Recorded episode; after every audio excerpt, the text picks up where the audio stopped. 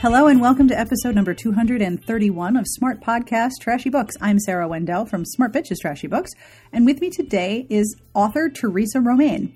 We are going to talk about her current historical romance series, one which was inspired by The Toll Gate by Georgette Heyer, and the other that was inspired by, well, writing historical romances for all the horse mad little girls who grew up to be romance readers. I know there are at least nine or ten of you out there. We also talk about what she's reading, her very thorough knowledge of a specific silent film star, and the books that continue to inspire her writing. Theresa also told me, and, and we'll mention in the beginning of this episode, that being on the podcast was apparently on her bucket list, so I am really excited to share this episode with you because it was really fun to record. I also want to tell you who is sponsoring this episode because it's also pretty cool. This episode is being sponsored by Kensington Publishing, and they would like you to know about All In by Simona Ahrnstedt. As the first Swedish romance ever to be translated to, into and published in English, the best selling novel All In by Simona Ahrnstedt is a refreshing twist on the billionaire playboy trope. Exhibits strong female characters, a lovingly painted version of the idyllic Swedish summer, and an unput downable plot that will appeal to every romance reader critically lauded by Publishers Weekly, Booklist, Kirkus Reviews, Library Journal, Book Page, Book Riot, In Touch, and best of all by this website, Smart Bitches Trashy Books. I want y'all to know I do not write these. This is this is all Kensington, so thank you, Kensington. All In by Simona Ahrnstedt is now beautifully repackaged in a trade paperback just in time for Valentine's Day as a perfect gift for a friend, or better yet, for yourself. Now available wherever books are sold and on kensingtonbooks.com. I love a sponsorship ad that encourages you to buy presents for yourself. That is just awesome. So thank you, Kensington, for sponsoring this episode. And while we're on the subject of being nice, I have two compliments. And if you are wondering what is happening, I will explain in just a moment. To Adam F. This may sound a little strange, but many people you know turn to you for advice and ideas because your brain is among the best brains ever. And to Jason M. You make life more fun and you make difficult things appear effortless and entertaining. If you were a meme on the internet, you would easily be the most popular and the one that caused the most laughter in inappropriate places. Now, if you're wondering, what am I doing? This is weird. We have a podcast Patreon, and if you are a new listener or you haven't heard me mention this before, I'm going to tell you all about it. If you go to patreon.com slash smartbitches, you can help support the show, keep the podcast awesomeness as awesome as it can possibly be and help me support the show's transcripting, transcriptioning, transcribing, that's probably the right word, for all of the episodes that don't yet have a transcript. You can have a look at patreon.com slash smartbitches, and I very much appreciate it that you do. The music in this episode was provided by Sassy Outwater. I will have information at the end of the podcast as to who this is. And I will have links to all of the books that we mentioned, plus links to the different places on the internet that we talk about, all in the podcast entry at smartbitchestrashybooks.com slash podcast. And now, without any further delay, and with all of the heartfelt compliments, on with the podcast. I'm not sure if I told you this is audio only because if I use video, sometimes I get crappy uh, audio quality. So um, if I forgot to tell you and you went and put mascara on, I'm really sorry. I did not but I did put on my Reading Rainbow shirt, which seemed uh, appropriate for, you know, talking about books. You have a Reading Rainbow shirt? That's awesome. I, I do. I'll send you a picture. I got it. Um, it's the one thing I've ever ever bought from one of Twitter's promoted tweets.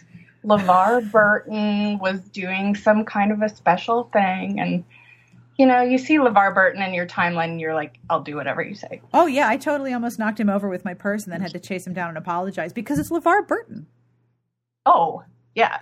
Like, and because it's LeVar Burton, I bet he was totally cool with it. Oh, and... he was super. He's the most chill person I've probably ever met. I guess reading all of those books and also being on Star Trek just imbues you with a certain amount of chill. I think that would do it. Yeah. Okay, so here's the only awkward part. Okay. If you would please introduce yourself and tell the people who will be listening who you are and what you do. Okay. Well, thank you for having me on the podcast, Sarah. Um, as I mentioned when you emailed me about this, this has been on my bucket list of really cool things to do. So, yay! I'm really glad to be I'm here. Really honored to be on someone's bucket list. Thank you. um, I'm Theresa Romain, and I write historical romances, uh, mostly set during the Regency.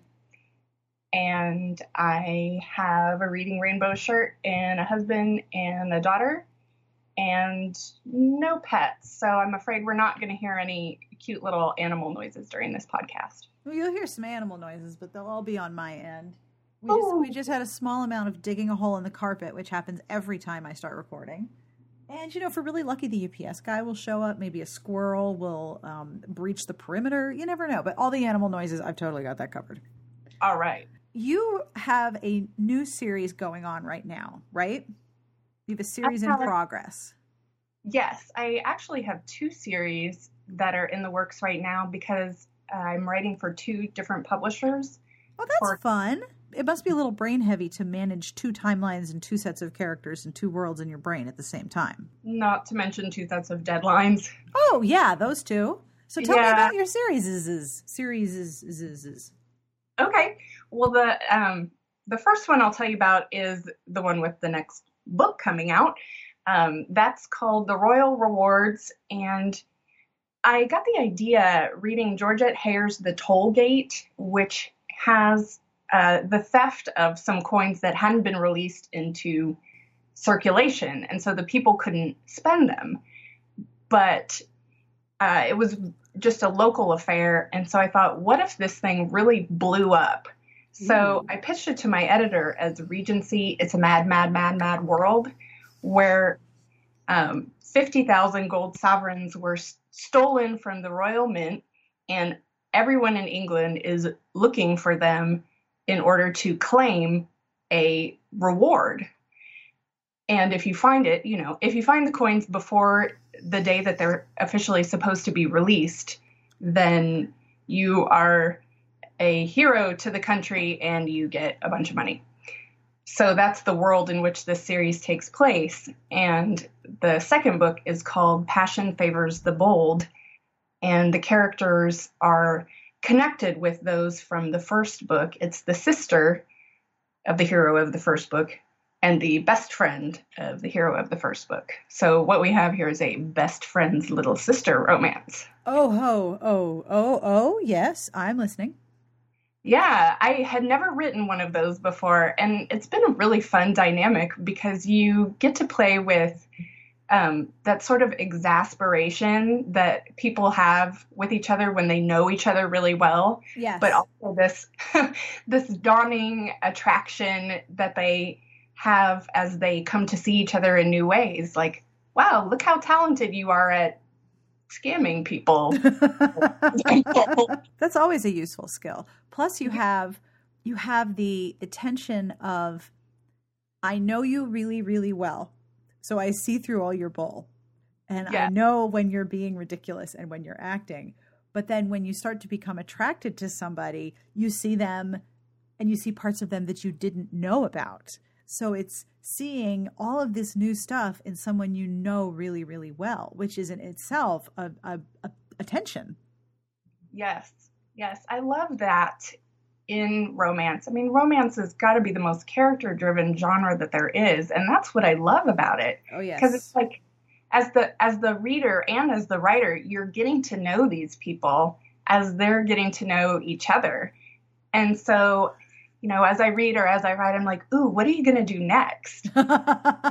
so, do you know sort of the general plot of the mystery of who stole what with coins and then the characters develop as you write them? Uh, when I get into a series, I usually know more about the characters than the plot in later books because in the first book, I'm establishing a lot of that, and the characters in later books are often present in the first book. Mm-hmm.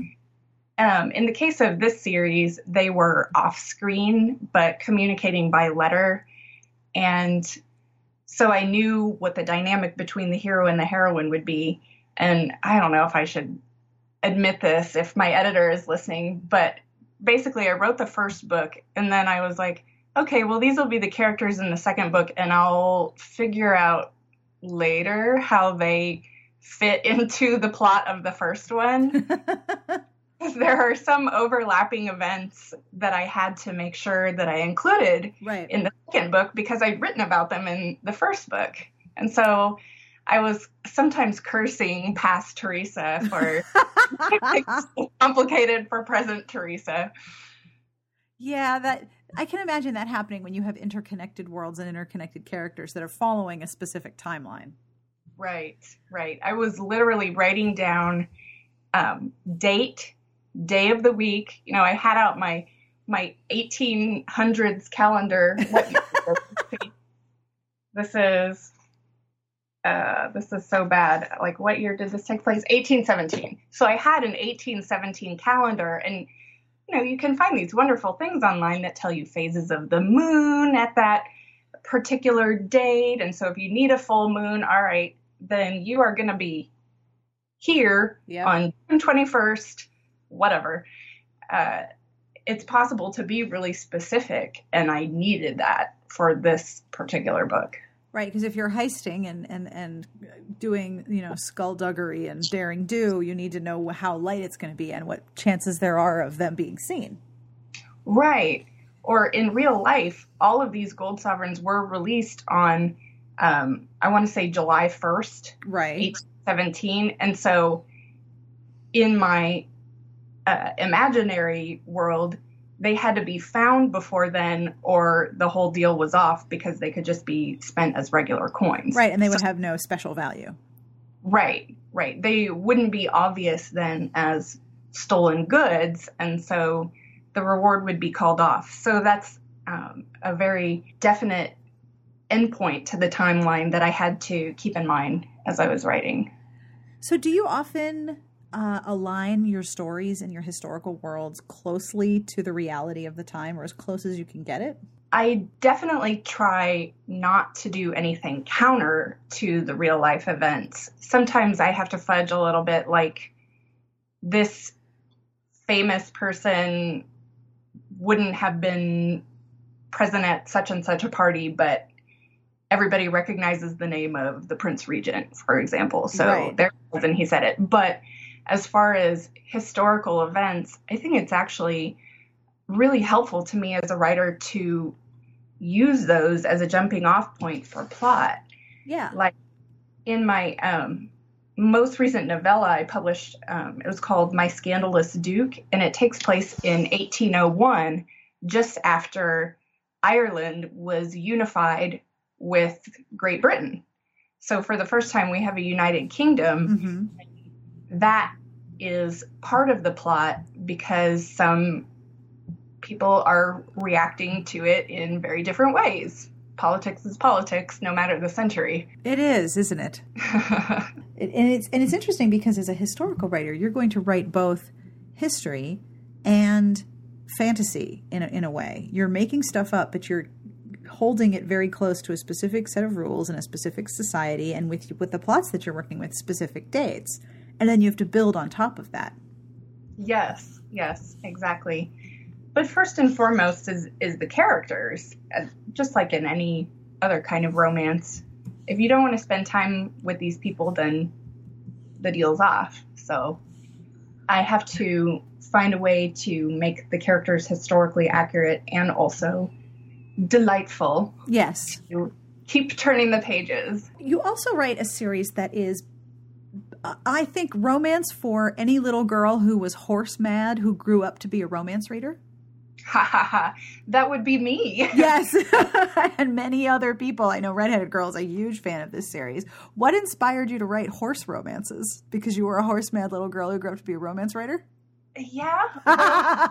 in, in in hindsight, it seems like it should be that and it should be so obvious, but it was actually a suggestion from my agent uh, we were talking about ideas for a new series, and I think I had um, talked about horses, and I had this post up on my blog from a long time ago about um, just details about horses that might turn up in romance novels, mm-hmm. and uh, somehow she put the pieces together and said, "You know, this could be really fun for you. And she, she was right. Uh, horse racing is not something that I knew anything about, at least in 1800s England. Right. If you've read the Black Stallion books, which I'm sure Redheaded Girl has done, and a, lot of other horse mad little girls, um, then you get a taste of how it was in the middle of the 20th century in the US. But it was completely different in England, and they still have different traditions. And so I still had to do a lot of research. And um, one thing that was a really cool help to the research was looking at paintings oh. that had been done because they'll show you how jockeys sat at the time and what their silks looked like. They show you what the saddle looked like. The horses all had docked tails. Uh, the railing of the race course looks like this. Mm-hmm. So using art from the time was really helpful to give me a visual sense of what it might have looked like. One of my dogs highly uh, has many suggestions about what the dogs of the of the of the uh, series should look like. Hush, my gosh. He's lying. Oh. He's lying in a sunbeam after having dug a hole in the carpet, but now he's barking. Can you be quiet now? Thank you. So, when you started writing this, was there like a whole part of you that was like, "Yes, this is the best thing ever"? It was like rediscovering that horse crazy little girl. I have, uh, I still have all of my Walter Farley and Marguerite Henry books Yeah. from when I was a kid, and so I got them out of my office closet and was just going through them like, oh, I love these so much, and. I have this huge coffee table book called The Noble Horse that some amazing relative gave to me when I was probably eight or nine years old. It had to be my grandparents because who else would indulge an eight or nine year old kid with a coffee table book about horses? Yeah, that's that's totally a grandparent's gift. and so I still have that too. And I could look through it like um, just for reference to what is the term for this particular joint. Um, you know, the technical stuff that I didn't necessarily remember as much as horses. All under one like large heading, horses. Yes. So tell me about that series. How did you translate the horse mad coffee table book loving little girl into a romance series? Uh, that series is called Romance of the Turf, and it starts with a novella in which the heroine is a grown up horse mad little girl. The ongoing thread through the series is the Chandler family, which has four grown offspring, so it's their love stories. And the youngest sibling, Hannah Chandler, is probably the most horse crazy of all of them. She's a wonderful rider. She knows just a lot about how to treat horses, calm horses. She knows a lot about the race course, even though, of course, she can't be uh, a part of races herself because Right. she's one. Although there there was a woman jockey during the Regency, and I probably shouldn't have said that because now I won't even be able to remember her name. but there was one. It wasn't a completely closed world, but mostly, you know, mostly Yeah. it was it was a man's thing, and so she did whatever she could to advance her family's interest in the racing world while still being a proper young lady. Of course. So when when you were writing this series, you have the typical uh, historical tension of men are allowed in these areas and women are not permitted in these areas. Was it considered unladylike for her to be super interested in horse racing? Is that very much a inappropriate boundary, or is that sort of a there's not a lot of women around here and we don't really know what to do with you, so maybe you should leave kind of boundary? No, I don't think it would have been historically inaccurate or, or particularly scandalous for a woman to be interested in horse racing. Right. I mean, hor- horses were the cars and the dogs of the time. Like they were Yes. your pet, your your companion, and your amusement. And so everybody was around horses all the time. And everybody went to see the races. You know, that wasn't just limited to uh, one social class. You had uh, different areas of the track where you could get a more expensive ticket or where you just crowded in there with the other people who had the cheap seats, so to speak. But it was very much a big social event, like um, we would think of a, a, music festival today. Right. It was like like Regency Woodstock, but over and over again. Regency Lilith Fair with horses, only there mostly men. Yeah. no, no, no. Regency Coachella. Somebody listening right now is like, I want to read that series. Has someone written that series? I would like to read that series. I would read that series. Right? Seriously. So, are when is the next book in that series coming out? The next one will be out this July, and that is the second novel in the series. It's called Scandalous Ever After, and it tells the story of the second oldest sibling who is uh, a twin, a fraternal twin to the oldest one. Mm-hmm. They're brother and sister, and so they have that delightful butting of heads near the beginning of this book as the heroine, who's a widow whose husband left her with fabulous debt in Ireland uh, on their Irish estate. She comes home to Newmarket to try to get some help from her family, and while she's there, she meets her late husband's best friend, of whom she's seen zilch right. since the day he died. Right. So he's kind of a crappy friend. Or she thinks he is. So she thinks, but at the same time, she's really glad to see him because when you had a beloved, familiar face for so long, there's a part of you that's going to be like, oh, it's you. Right. Correct and then you remember that you're supposed to be mad. Right. It's a it's a strange mix of longing for society and longing for connection, but also wanting anger. to punch his face. Right, and wanting to punch him hard in sensitive places. Yes. So, have you always wanted to write historical romance? No, it was looking back, it it was not inevitable at all. You know how some kids write stories just for fun, like I made a book, mommy, and the mom has to staple the pages together and all that. Yep. My sister made so many of those books, and so she's not quite two years older than me, and mm-hmm. so to me, she was perfect, and I wanted to do everything she did. So I would get paper, and then I'd stare at it, like I don't know what to write about. And then I'd usually wind up drawing horses all over it and not having a story at all. so it really um, it, it surprised me how much I loved writing when I was in history grad school and I was writing so much nonfiction. I actually turned my master's thesis into a nonfiction book. Oh, cool. And, and, yeah. So my first book was nonfiction. It's a biography of a silent film actress. Oh, what's it called? It's called Margarita Fischer, a biography of a silent film star. That's really cool. Oh, thanks. It was a lot of fun. That was one of those serendipity situations where uh, I was in the special collections department of my university library. I did an internship there. And of course, the thing everybody asks you when you're a grad student is, What are you doing your thesis on? Right. And my answer was always, I don't know. I don't quite have to figure that out yet, do I?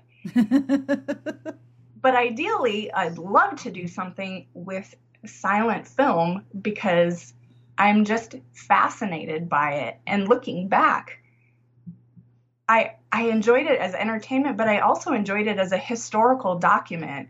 There's a part of me that could, you know, watch a film made in 1925 and think, look at the street then. Look what people were wearing in 1925. Look what movie directors wanted people to think was fashionable. Right. Now, the, the social aspects of it were so interesting to me.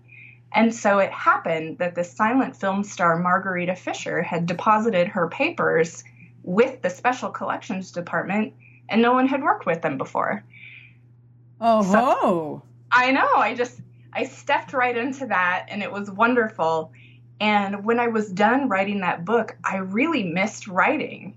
And this is when my husband, if he was here, he would give you the one eyebrow up look like, this person is so type A because you can't just come home from work and watch episodes of House until bedtime, right? No, no, no. You have to be working on some big project. Right. So we did actually then have our daughter, which is a pretty big project, but I missed writing and I didn't have another nonfiction idea in mind. So I thought, well, historical romance is what I always read for fun.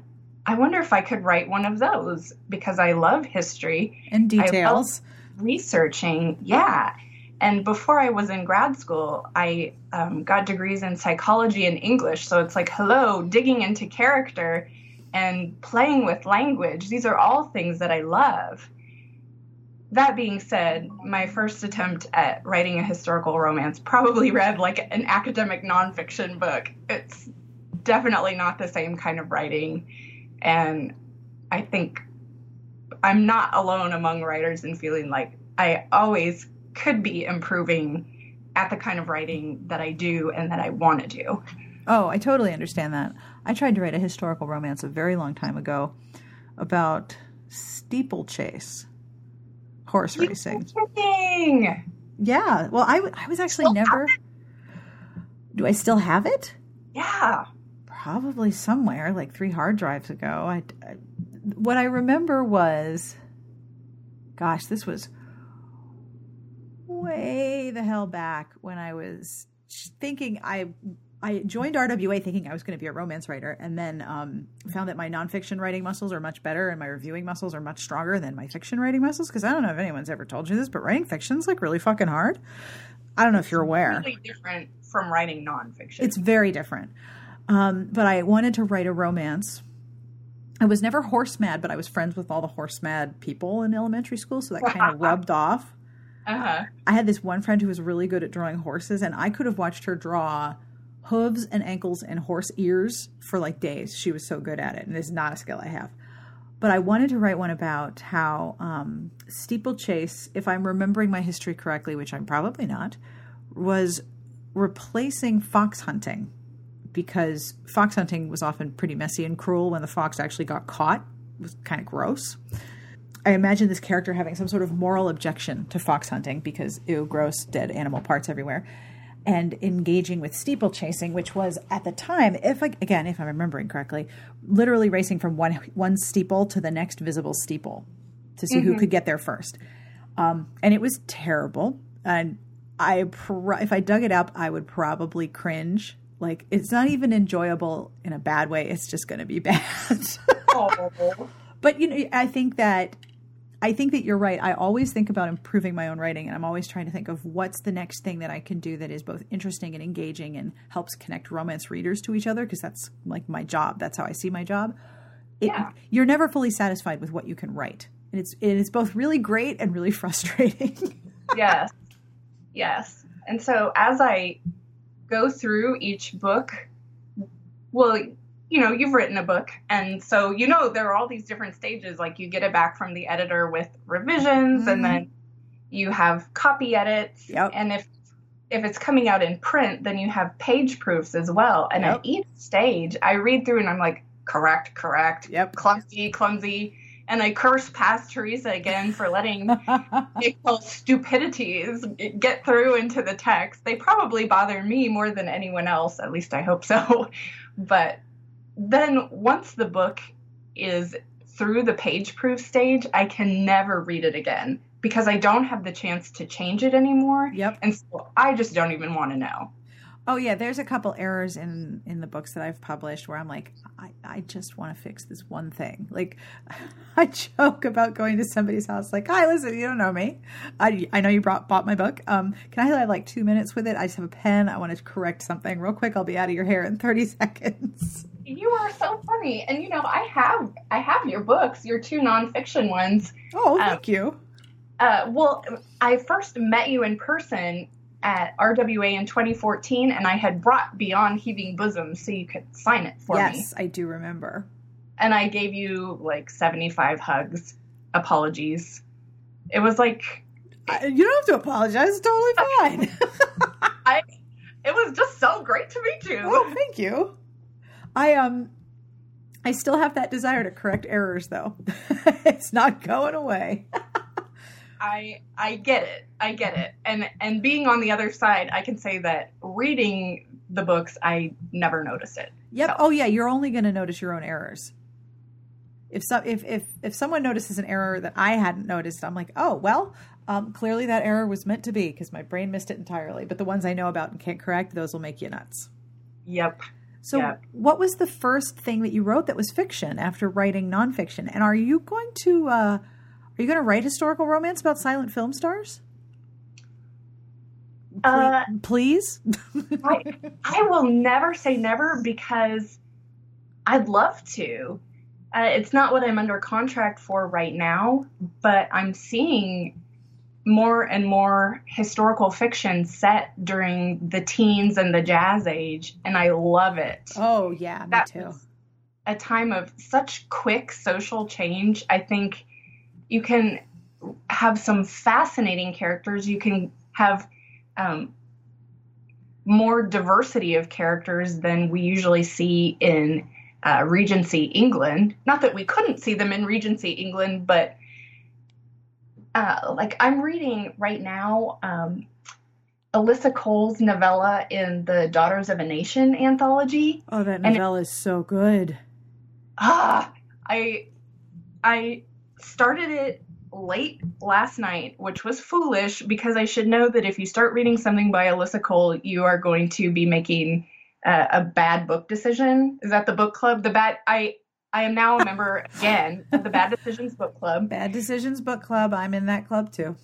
Yeah, but it's set in Harlem in 1917, and the heroine owns a jazz club, and the hero shows up as her dishwasher. He's an immigrant from India who has um, just you know, worked his way around the world doing one thing or another in pursuit of social justice.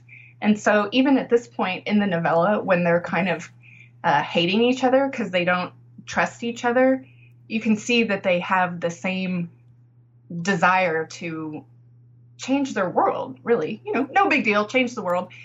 But uh, I love seeing that because I haven't read a story like that before. And of course, if Alyssa Cole's writing it, it's going to be beautiful and the characters are going to seem real and you want to spend more and more time with them and you wish it wasn't a novella. Yeah, been there, been there. So, what um had where's my questions? Where'd my questions go? Oh, okay. Ask me what was the what happened to that first historical romance? Yes, and uh, please write silent film stars. I would love to, and uh, I hope that it will be able to happen someday because I have some ideas that I think would be really fun to write and research. You know, the research is so fun because you get to look at all of these wonderful historical documents, some of which were the pop culture of the time. So, watching silent movies is research. Who wouldn't love that? Oh, yeah, totally. And Actually, I can tell you who wouldn't love that. My husband wouldn't love that. it's not his thing. Not his thing. Has he but read? It, has he read any of your books? Yes, he is one of my first readers always. Aw. Because uh, he can give me the man perspective. Like I have a critique partner who is also a writer, and so she, um, when she reads my chapters, she tells me well, I'm not following this, or this story um, element is working for me, and I I get how the characters are progressing toward the black moment, et cetera, et cetera. And then when my husband reads it, he can be like, "A man would never say that." I'm I'm not sure where this plot point is going because he doesn't read other romance really, but he has read a lot of sci-fi and fantasy, so he has a good feel for how uh, genre fiction should keep you engrossed and keep pulling you along. Yes. And so if I lose him as a reader, then I know there's something I need to change. Right. And there's uh, plot differences that you need to figure out or because the a lot of the time the beats are very similar. Yes. That things change and develop at a similar rhythm in most genre fiction. And and even if, you know, fantasy or sci-fi isn't my thing, if I read one, I expect the turns at specific points. Right, right. You're expecting some kind of a an emotional or literal journey and Exactly. characters change and then everything falls apart near the end and then they figure it out. Exactly. Exactly. Yes. That it, it, it there's a lot of overlap, which which is why I always get frustrated when when a, a reader or or a writer of another genre trashes one of the other areas of genre fiction. I'm like, you, you, you're just why why would you hate on your cousin like that? Like, what, come on, stop. That's a good way to put it. Yeah. Like, why are you, why are you dissing your family? Don't you know that's a bad idea? It's kind of a bad idea. I mean, Come on, mystery. Where would you be without the dead bodies and the detective? right? Come on, Legit. Where would you be without the blood? Yeah, yeah. We are all cousins. We are That's very we, we're definitely cousins. So, what are the books that you most admire as a writer? Which are the books that you're that you sort of look at and go, "Oh, I wish I could write something like that. That's incredible." Oh my goodness. I remember the first time that happened to me. Well, uh, the first time that happened to me as a reader, just totally falling in love with a book, uh, with a romance, was Romancing Mr. Bridgerton by Julia Quinn. Oh, that's a lovely book. It's so lovely. And I didn't know where it fit into the Bridgerton series. So uh, that's the book where you find out who Lady Whistledown is. Well, that was uh, starting with a spoiler, eh? Surprise! But just I I had read some uh, romances just idly before, but that was the one that hooked me because I saw how real the characters could seem and and just how real life their problems could be. You know, who hasn't felt like they don't fit in or who hasn't felt like they can't live up to uh, an older relative's expectations? hmm Totally. So it was just is just so relatable. So then it was I was gone. Like historical romance, be my BFF. Um, and then uh, another author who did that to me was Courtney Milan. Uh, I met her on the Eloisa James Julia Quinn bulletin board that they had in the late aughts. that was a long time ago. Oh my gosh. Yeah, That yeah. was They a long time ago. they closed it in 2010 um, and i, I want to say courtney's first book came out in october of 09 and it was a novella in a collection with um, Mary Balogh and nicola Cornick. Yes, I remember the cover. It was a woman standing in a dress holding a wreath behind her back. yeah Yeah, I remember the cover very clearly. No idea why. But I have seen that same stock image used like six different times with five different color dresses. But I remember it really well. Anyway, Sarah's Oh. random brain details aside, go on.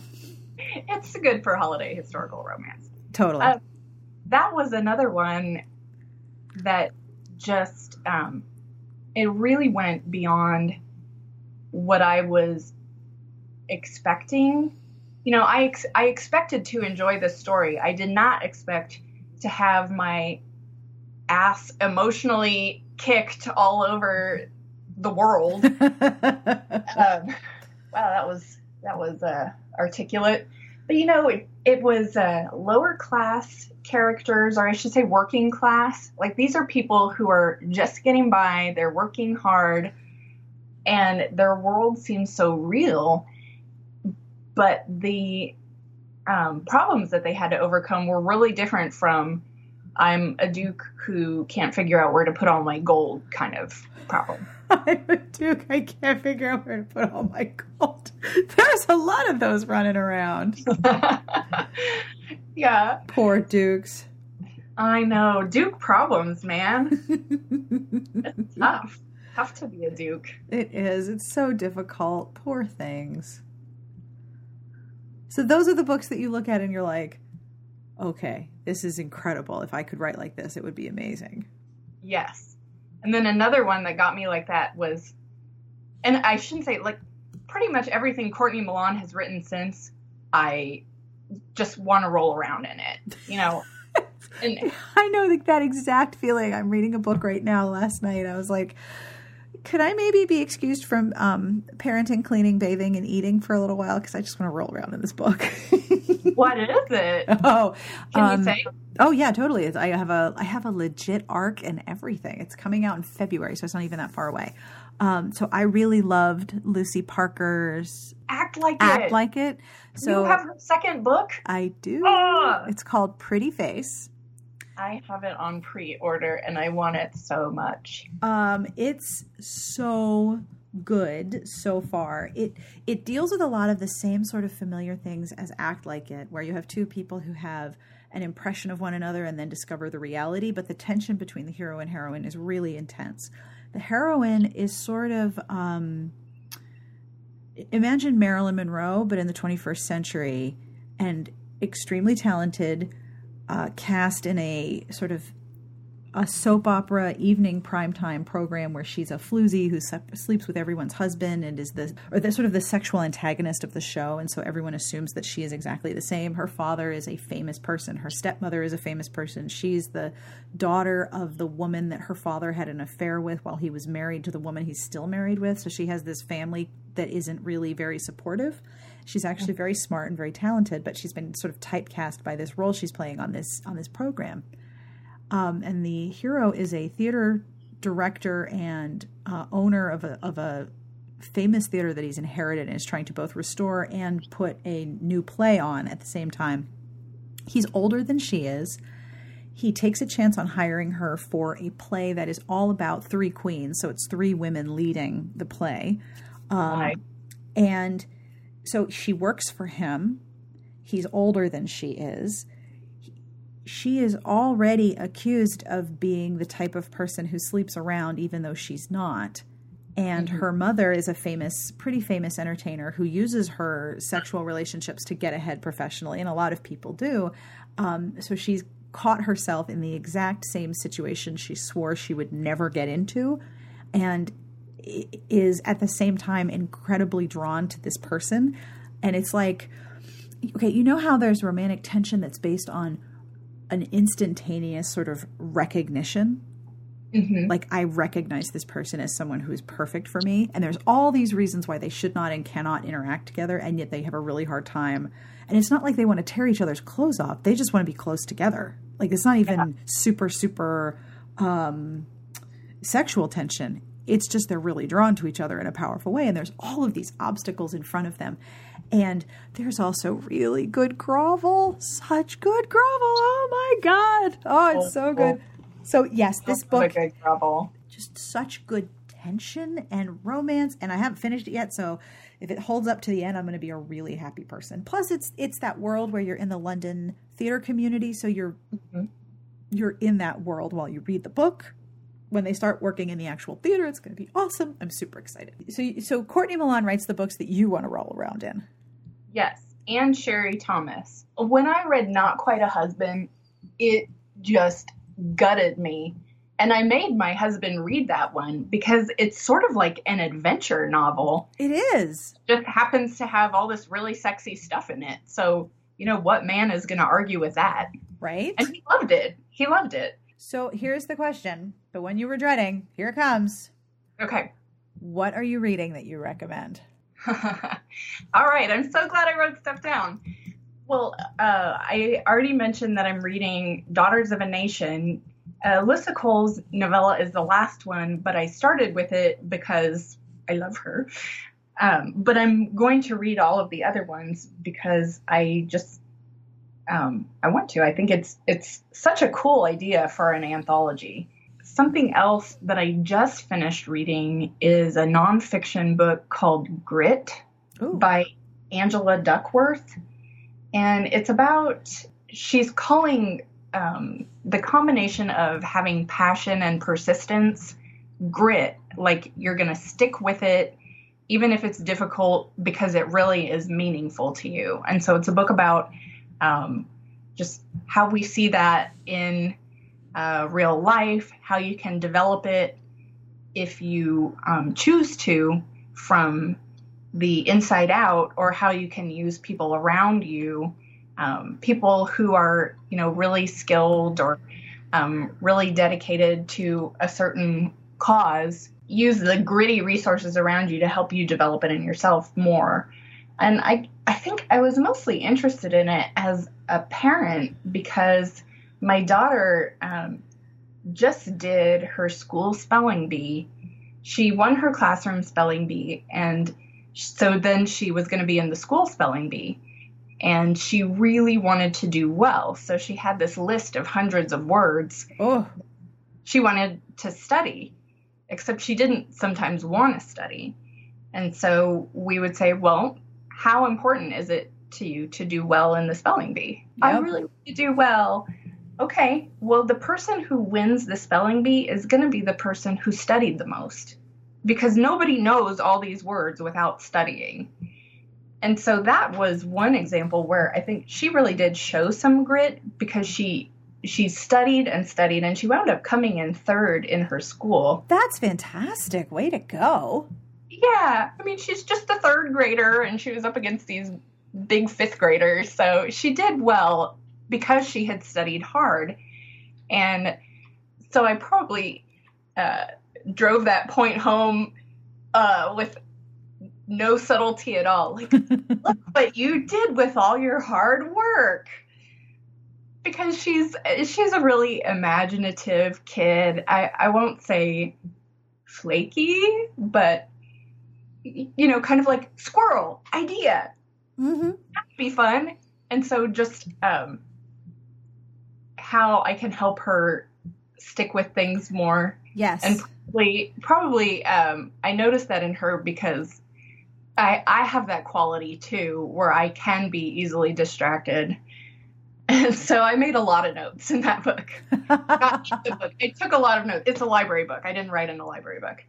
I just I took a lot of notes. Oh, I do that. I know exactly what you mean. I have two children, one in middle school, one in elementary school, and they're both taking musical instruments. But the older you get, the more often you have musical instruments. So my older son has band five days a week. So he has band and then practice every day. And he's just, it's just sort of a thing that he does every day.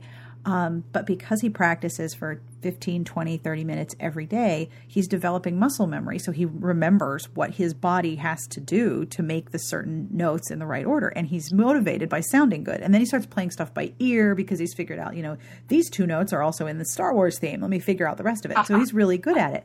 But my younger son has music once a week and is supposed to practice every day. He's most inspired by competing with his brother, not by the fact that by when you practice every day, your teacher is impressed with your progress. But I've had to point out to both of them if you want to sound better on the instrument, you have to put a little bit of effort in every day. You can't just show up one day and then learn all of the things you need to know about this instrument. That's not how playing an instrument works. You don't just show up, figure it all out, and you're done. You have to do a little bit every day.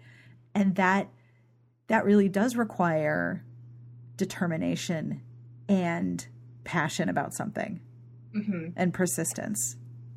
Yeah, I'm I'm guessing they like playing the instruments because if you just plain old don't enjoy it, Oh, yeah, you're not going to want to do it. right, right. You're not going to have that grittiness. So, anyway, back to you, rambling Sarah. Books that you're reading. Any others that you want to mention? Uh, one that I read a little a little while back, but I do want to mention it because I loved it. Was so for real by Rebekah Weatherspoon, and I I found her writing through DABWAHA Yep. because her the first novella in that novella trilogy was a novella finalist. Yes. and the cover is so beautiful. It's got candy on it, and yeah, who I doesn't had, want to pick that up, right? It's a big ass lollipop. And the second one has what looks like a sundae made of cotton candy. hmm It just I I want it, um, but the characters are so they're so funny and they're so good to each other. Like these are people who really want an adult relationship and whenever something comes up, they figure it out and it's just delightful to. I love I loved reading about those people. And of course it's it's very sexy too. Um, so you see them figuring stuff out and then they have all this hot sex and it's like, wow, look at you guys. What a cool relationship. and it's a it's a it's an honesty and a frankness too. Yes. They're yes. very upfront about a lot of things that I think in, in other narratives are often coded or not discussed, frankly. And I liked it because that's often how I talk with people about things that generally people don't discuss. This is, I think this actually happens a lot with romance writers and readers because we're constantly reading about emotions and intimacy and sexuality. We just talk about those things. Whereas, like, I'll be talking to other people and I'll think, oh, I have to watch what I say. These aren't romance people. Can't talk about throbbing and heaving and things like that here. Not even as a joke. Whereas to us, there's there's no such thing as not safe for work. Right? Everything's not safe for work. So everything is safe for work. Exactly. and that is all for this week's episode. I want to thank Theresa Romain for hanging out with me. I hope you enjoyed our conversation. I also want to thank Kensington because they have something they would like me to tell you, and I'm going to tell you right now. As the first Swedish romance ever to be translated into and published in English, the best selling novel All In by Simona Ahrnstedt is a refreshing twist on the billionaire playboy trope, exhibits strong female characters, a lovingly painted vision of the idyllic Swedish summer, and an unputdownable plot that will appeal to every romance reader. Critically lauded by, are you ready? Publishers Weekly, Booklist, Kirkus Reviews, Library Journal, Book Page, Book Riot, In Touch, and best of all by this website, Smart Bitches Trashy Books. Thank you, Kensington. All In by Simona Ahrnstedt is now beautifully repackaged in trade paperback just in time for Valentine's Day as a perfect gift for a friend or better yet for yourself. Now available wherever books are sold and on kensingtonbooks.com. Now, if you head on over to the podcast entry at smartbitchestrashybooks.com slash podcast, you will not only see this book and the pretty new cover, but you'll also see links to all the books we talked about in this episode. And if you are an iTunes an iTunes iTunes user. I think there needs to be a good name for that. If you are an i user, not that you use the letter I, but that you actually use the Apple Store, we have an iTunes page, itunes.com slash DBSA. We've got old episodes, new episodes, all the books we link to or talk about, and a pretty cool individual archive that shows you links to everything in the i universe should you be an i user i books tunes user there's a name for that right? I, it's like right on the edge of my brain. Anyway itunes.com slash dbsa the music you're listening to is provided by sassy outwater. This is room 215 by Peat Bog Faeries from their album dust. You can find all things pete bog at their website at amazon and on itunes I also want to make sure to mention again our Patreon campaign, patreon.com slash smartbitches. For pledges of as little as a dollar or three dollars a month, you can help make an enormous difference supporting the show, and there are different rewards for different pledges that are kind of fun too. So please check it out, patreon.com slash smartbitches. Next week, I will have a long interview that is super fun with guests that we've featured before, and future episodes will be me, probably a lot of other people, talking about romance because that's what we do here. It's fun. But on behalf of me, all of the animals, Theresa Romain, and all of us here, we wish you the very best of reading. Have a great weekend.